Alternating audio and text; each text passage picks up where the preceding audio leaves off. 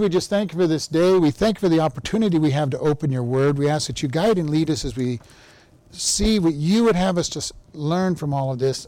In your son's name, amen. Colossians chapter 1. Last week we did uh, verses um, 21 and 20, uh, uh, 21 and 22. But we're going to go back and we're going to read this uh, one sentence that Paul writes here in this uh, section that we've been in the middle of for a couple weeks. And as I said, Paul likes writing just little sentences that run on for uh, eight or nine verses in our Bible, so he's well known for that. So we're going to start reading at 19. For it pleased the Father that in him should all fullness dwell, and having made peace through the blood of his cross by him to reconcile all things unto himself, by him, I say, whether they be things in earth or things in heaven.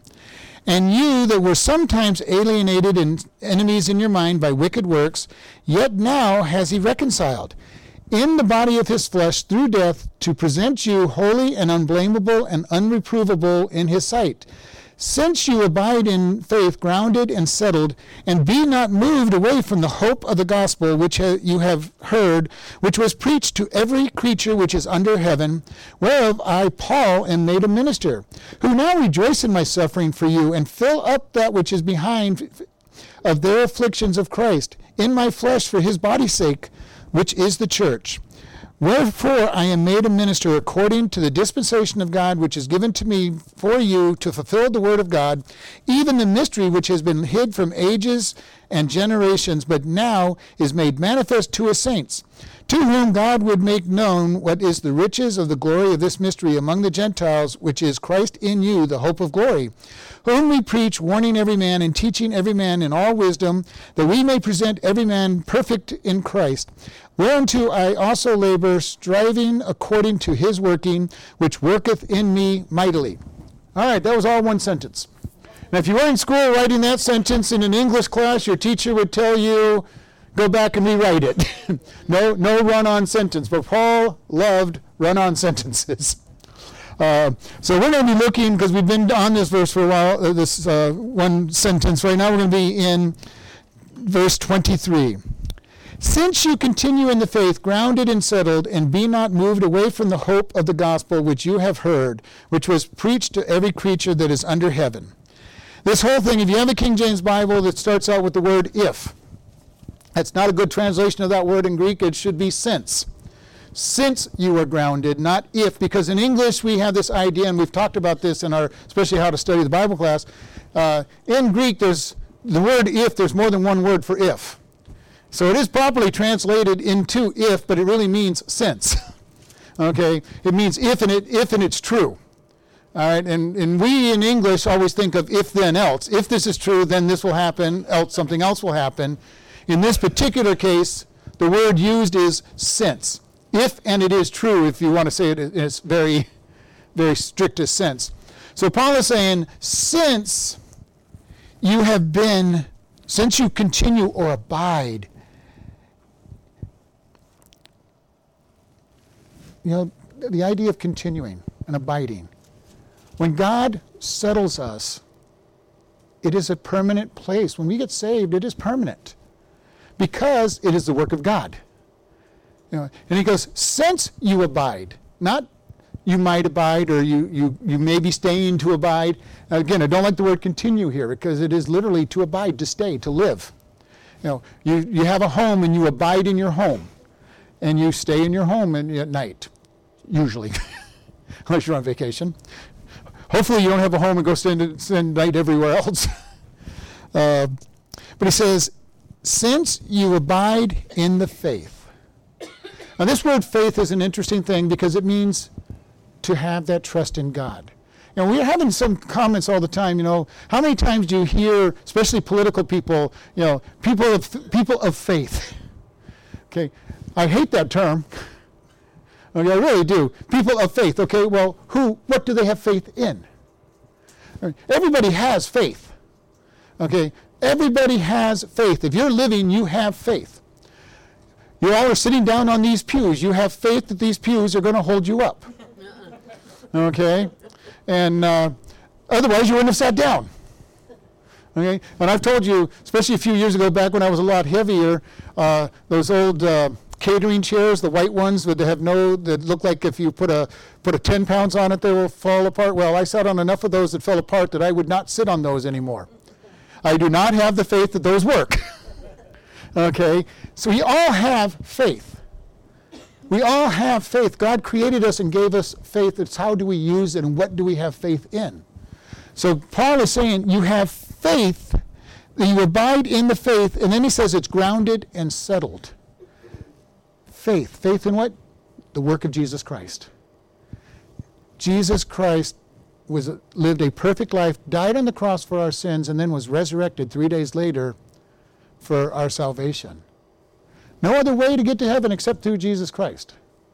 And in our day, in our world, that is so narrow minded as far as people are concerned, but you know what? Jesus said it. He said, I am the way, the truth, and life. No one comes to the Father except by me. And the Bible says that Jesus says it, I'm going to believe it. what, what, what do you do with people who haven't heard it? Well, we're going to get further into there. Paul already answers that. Paul already answers that in this verse. He goes, And you've been grounded and settled. Have you really thought about this being grounded in God? How do you get grounded and settled in God? Read His Word. Spend time reading His Word. Be, be taught by a good teacher. Listen to good teachers on the radio, whatever. Get grounded. What's so special is when, when hard times hit us, we sang that song through it all.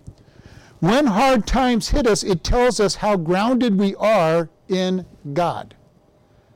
Now think about that. If you're grounded in God's Word, isn't it easier to go through the problem than have it just come out of the blue?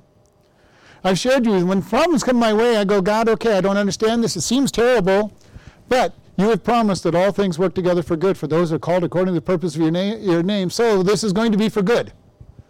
Don't understand how it could be, don't understand how you're going to do it, but you've promised that it will. And the good news is, I've only been walking with him for 46 years, and he's always turned everything for good. So I have absolute confidence that he'll continue making it for good. And you know what? I have confidence that he'll make it good for you as well, because he's promised it. How much easier is it to go through a problem when you go, God, you've got a, you've got a purpose for it? I've been grounded in his word. God, you're sovereign. You're in control of all things. Does that make it easier to go through something hard? God, you're, you're in control. I've said it over and over, and I love this statement. The one thing you'll never hear God say is, I didn't know that was going to happen. You'll, you'll never hear that from God. We'll say that all the time. But we're never going to hear God say, Well, I just didn't know that was going to happen. I am just so surprised. you surprised me. He is absolute sovereign. You know, is one of the reasons I love the book of Job because you read those first two couple chapters of Job, and Satan goes to go and ask God for permission to do anything to Job. Now, I hope that that hits you the way it does me. Nothing comes my way that J- Satan doesn't have to ask for permission to make happen. Now, I can do lots of things that cause uh, consequences because I have a free will, but if it's outside of what I cause, and Satan is the culprit of it, he had to ask for permission. Does that give you a great sense of hope? That whatever happens is only by permission. Now, probably wouldn't help you anymore if you went through a Job losing all your wealth, all your, all your home, all your kids, everything, everything you have, your health. Doesn't really help unless you grab hold of all things work together for good. And that God gave permission for some reason that He's going to try our faith.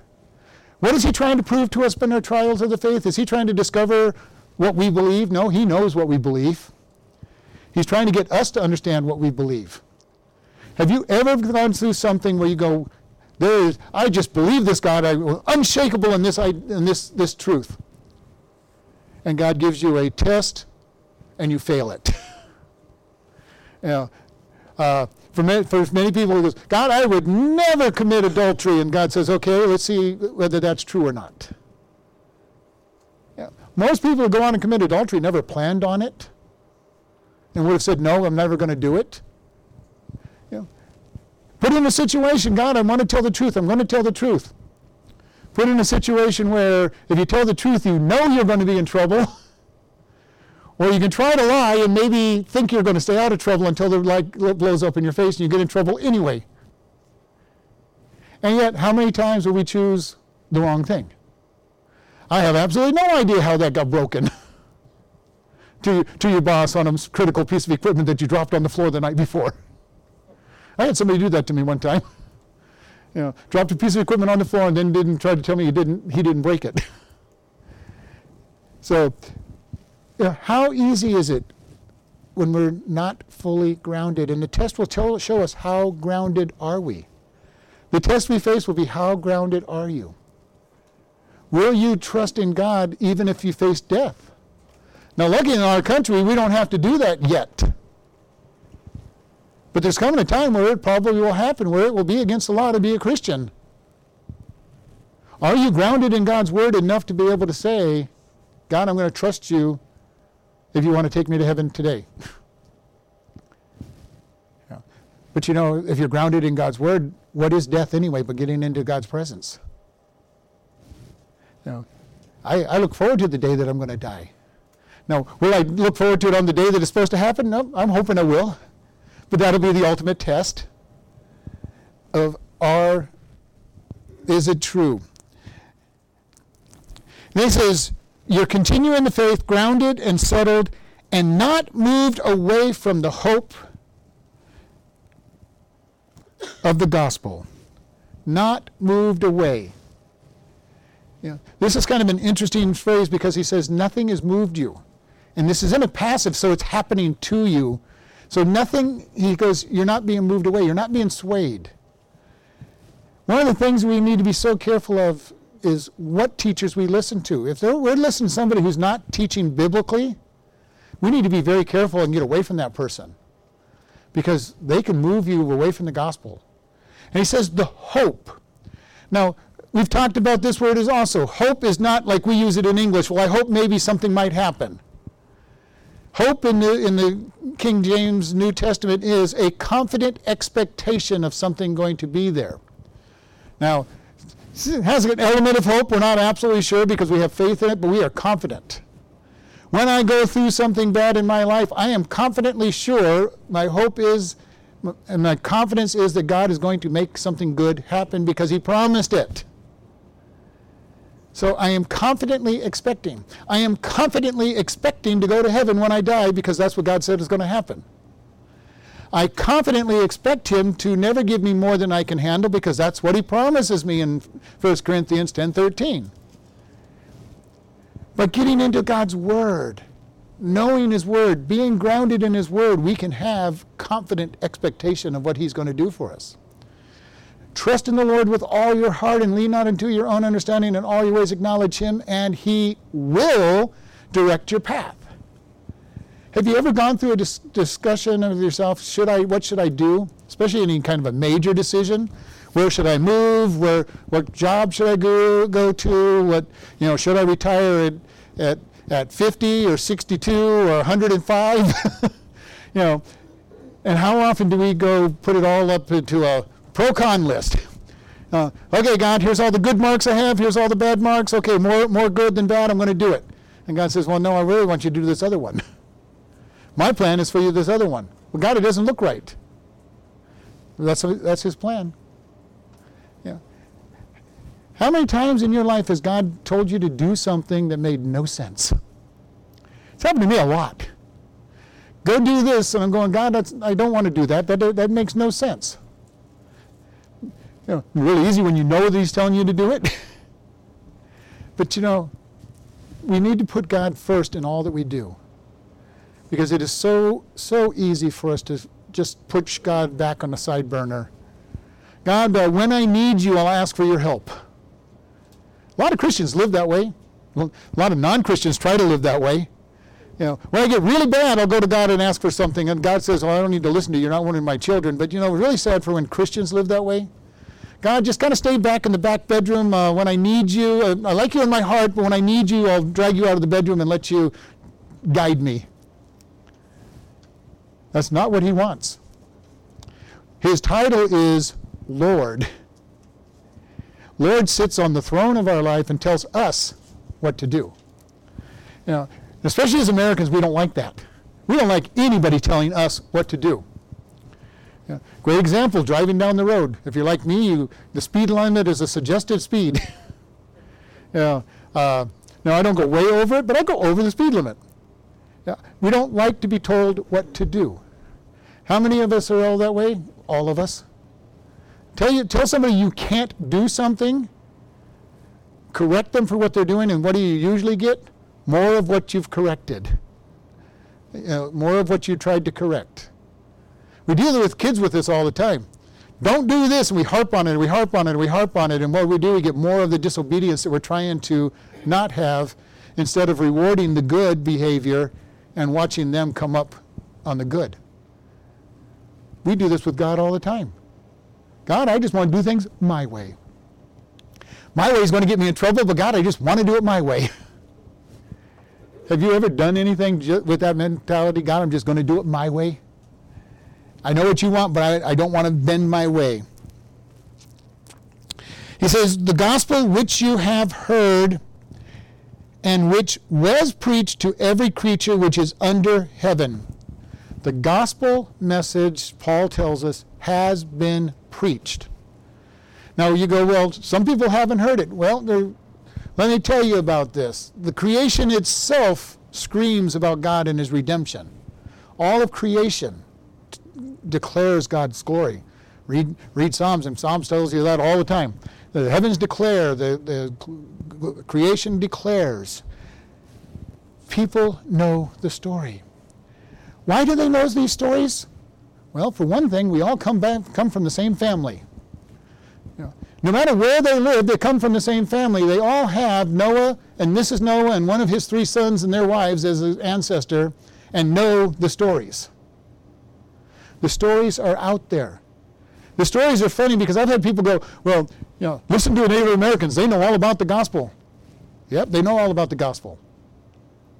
They don't fully understand it, but they know the gospel because their stories have the gospel in it because the gospel was presented a long time ago. You know, In all these different places, God's message is there. God's message is there that you cannot get to heaven on your own merits. Our flesh does not like that message. The flesh does not like that message. Even amongst Christians, we like to think, oh, God, you're so lucky you have me. Look at all the good things I've done. Now, we may not say that out loud, but don't we do that in our attitude quite often? God, I am doing so much good. You are just so lucky that I'm one of your children. You're not having to spank me every day, and you're not trying to do this. You're just so lucky that I'm here serving you. How do I know that that's happened? Because I've seen it over and over and over again, especially with people who grow up in the church. Somehow, people, kids who grow up in the church and become adults who somehow think that their sin doesn't stink as bad as the sin of other people. You know, well, God, I never got into drugs and alcohol and and uh, fornication. You know, I, I you're, you're just lucky to have me. And God says, well, what about all the gossip and the lies and the cheating that you've done? You go, well, God, that's not quite as bad. Those, are big sins. The sins I haven't done are big sins. And God says, no, they're all sin. You know, we have to really understand because it'll affect the way we minister to people. How many times, especially this time of year, have I heard somebody go, "Well, you can't give stuff to that family because they're they're a bunch of people that are in bad shape because their parents are drinking and, and, and drugging all their money away." Okay, and where's God's mercy and God's grace in that? You know, I am so glad that God gives us mercy on a daily basis. I hope you are too. I have plenty enough sin in my own life every day that if God gave me what I deserved, I'd be in trouble. Because I wouldn't be here. Because the wages of sin is death. And if He gave me what I deserved and not mercy, I'd be in a lot of trouble. And so would everybody listening to this message be in a lot of trouble. We need to learn to give that mercy to others. When we don't think that they deserve mercy, it is exactly the time to give them mercy. Because is mercy deserved? No, if it, was, if it was deserved, it would be wages. It wouldn't be mercy. We give people grace. We give things they don't deserve because they don't deserve it. If they deserved it, it would be wages. I'm giving you what you deserve. God gives us mercy. He doesn't give us our destruction that we deserve. We as people need to learn to give mercy to others. Does that mean we tell them, oh, your sin's okay? Absolutely not. We will tell them that their sin is sin, but we're going to treat them with mercy. We preach the truth and we treat the person with love and mercy and give them grace. And this is what Paul says all the world knows it. People know that they're doing wrong.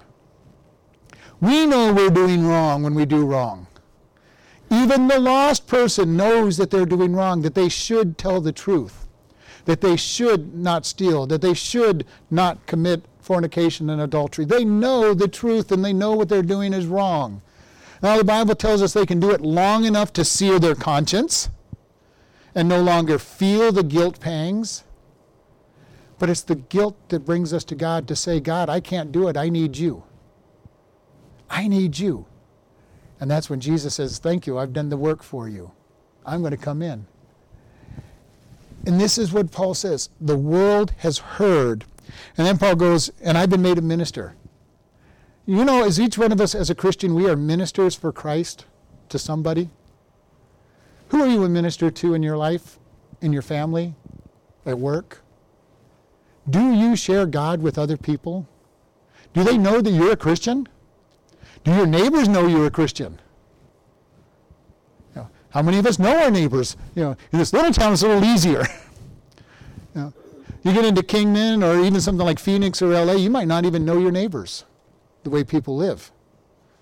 Do your neighbors know that you're a Christian? Have you ever shared it? Do they? Do you live a lifestyle that if they said, "Look," they would go, "That's a Christian." That's a Christian. We are ministers. How about your family? Are there members in your family that you have not shared the gospel with? To me, that would be a scary thought.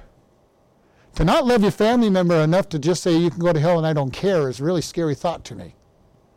But if you don't share the gospel, that's exactly what you're saying to them. You're headed to hell and I don't care. That is not the attitude we should have as a Christian.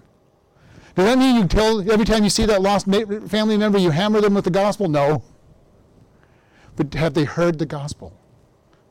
Have you presented the gospel to your family, especially your own children or grandchildren?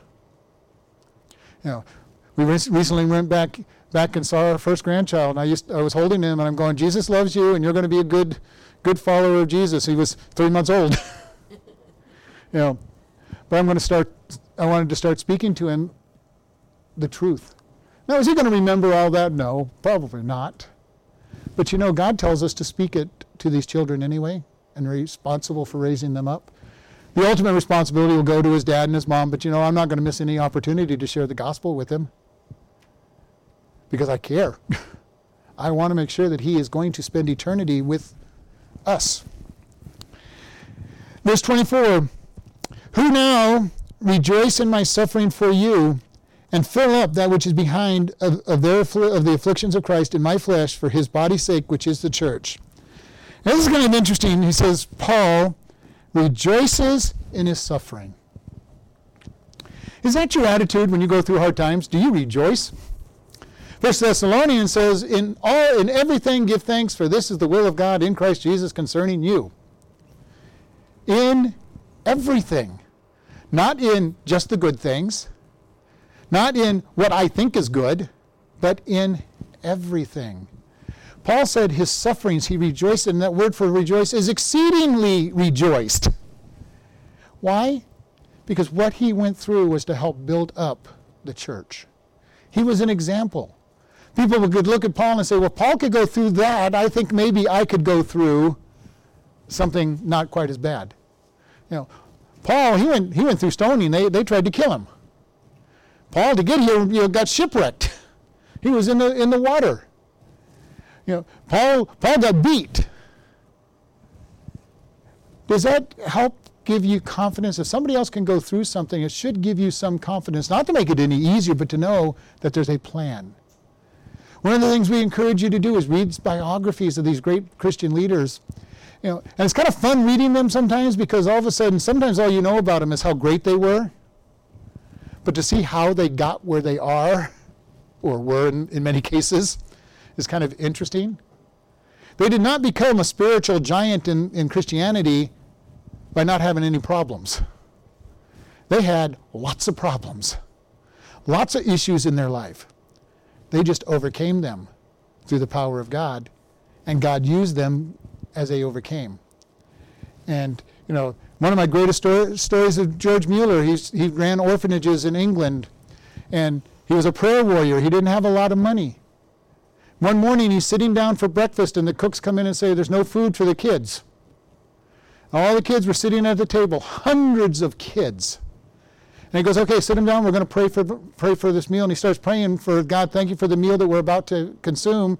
And he hasn't even finished, and there's a knock on the door, and the baker's there with a bunch of bread.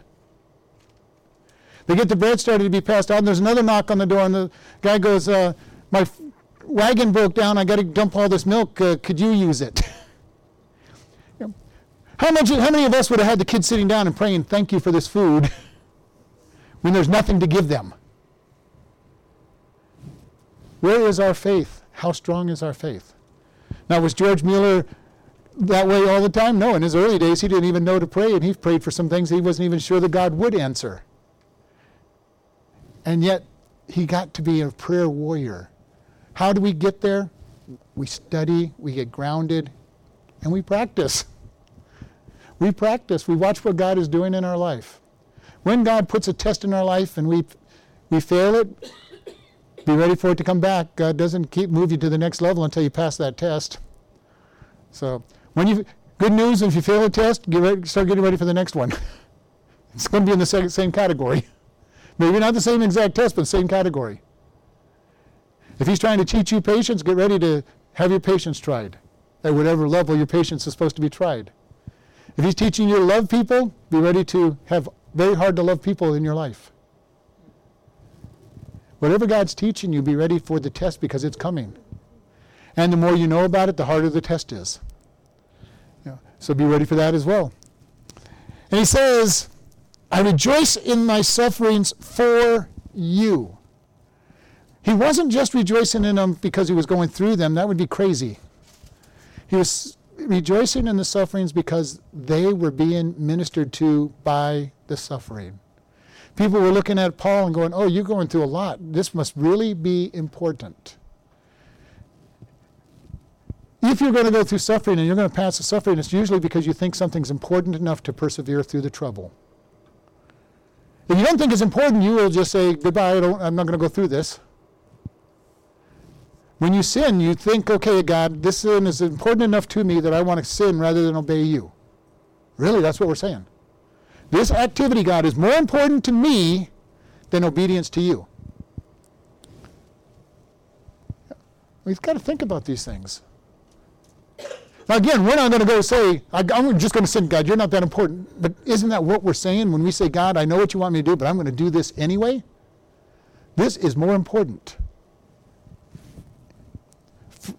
Ten Commandments there shall be no other God before Him. Is He most important in all aspects of your life? I can tell you it's as much as I want to say it's true in my life, there's certain things that I struggle with that are that I doesn't fit. One of the commandments we break frequently, God, you're not the most important thing in my life. And yet if we ask people, we'll go, yeah, God's important to me. Yeah. And I say that and I come to church six times a week. because I'm the one teaching most of the classes that everybody comes to. Know, think about this. How important is God to you? Is He number one? Is He always going to be there? And He goes, and I fill up that which is behind of their affliction, of the affliction of Christ in my flesh for His body's sake, the church. Paul says, I am suffering for you, church. For you. And this fill up means literally he gets filled up again and again and again. And we look at Paul's life. You know, Paul, one of the greatest apostles, had a very easy life, right? You know, everywhere he went, he got chased out of town. If he didn't get chased out of town, he got thrown into prison. If he didn't get just thrown into prison, he got beat. You know, one place they stoned him. You know, now, how many of us would like to be Paul? you know, uh, It's kind of funny, you know, there's this thing about a church looking for a pastor, and Paul Paul applies for the job. You know, I've been in prison so many times, I get shipwrecked, I get chased out of every t- just about every town that I go to, and I'm applying to be your pastor. How many churches would even look at that application? Probably none. And yet they would get rid of Paul. they would get rid of Paul. Paul says, I have suffered for your sake. He told one church, he goes, I am looking forward to go to heaven, but I'm to be with you and to teach you is more important than going to heaven at this point in time. I understand that truth. Greatest thing I want to do, I want to go to heaven. But yet to teach people and help them grow is more important than being in heaven right now. Because if that's what God wants, that's what I want to do. And I love to teach. But you know, I'm looking forward to heaven. I am looking forward to heaven. I'm looking forward to all the pain, trials. And you know, the greatest thing I'm looking forward to heaven is not forgetting what I get taught. you know, it's terrible to go through something go, I used to know this and now I have to relearn it. Terrible. I'm looking forward to being in heaven and not forgetting anything that I'm ever taught. but you know, for us, what are we willing to go through for a soul? In my office, there's a big piece of paper that says, What is the value of a, one soul? What are you willing to go through? What pain, what suffering would you go through if one soul would come to heaven because of it? Something to be thinking about. What is the value of one soul? Are you willing to be martyred if somebody will come to Christ for it? Worse yet, are you willing to suffer pain and agony for the rest of your life if one soul came to heaven for it? Because to be a martyr is pretty simple. A few minutes of pain, dead, gone, heaven. To actually have to suffer through huge pain for the rest of your life would be a big deal. Would you be willing to give that much? Now, both Paul and Moses said something that I'm not there yet, God, I would be willing to go to hell if you would take all the rest of the people. I don't have quite that much love for people. Yeah. But you know, it showed their heart for people. God, I would go through great pain and suffering if it would be that you would take the rest of the nation, I would do it. Jesus did it knowing, knowing that it would bring people to him. How dedicated are we toward God? What would we be willing to go through? We're going to close here. Lord, we just thank you for this opportunity to come and it's a fairly heavy message, Lord, but we ask that you challenge our hearts, that you make us bring a decision that we are going to follow after you with our whole heart. Give us strength, wisdom, put, put your spirit in us that we are willing to do whatever you want us to do so that somebody can come to you. Lord, if there's anyone that listens to this message on the right now or even on the, the internet that doesn't know you, we ask them that they recognize that they are a sinner, they deserve punishment.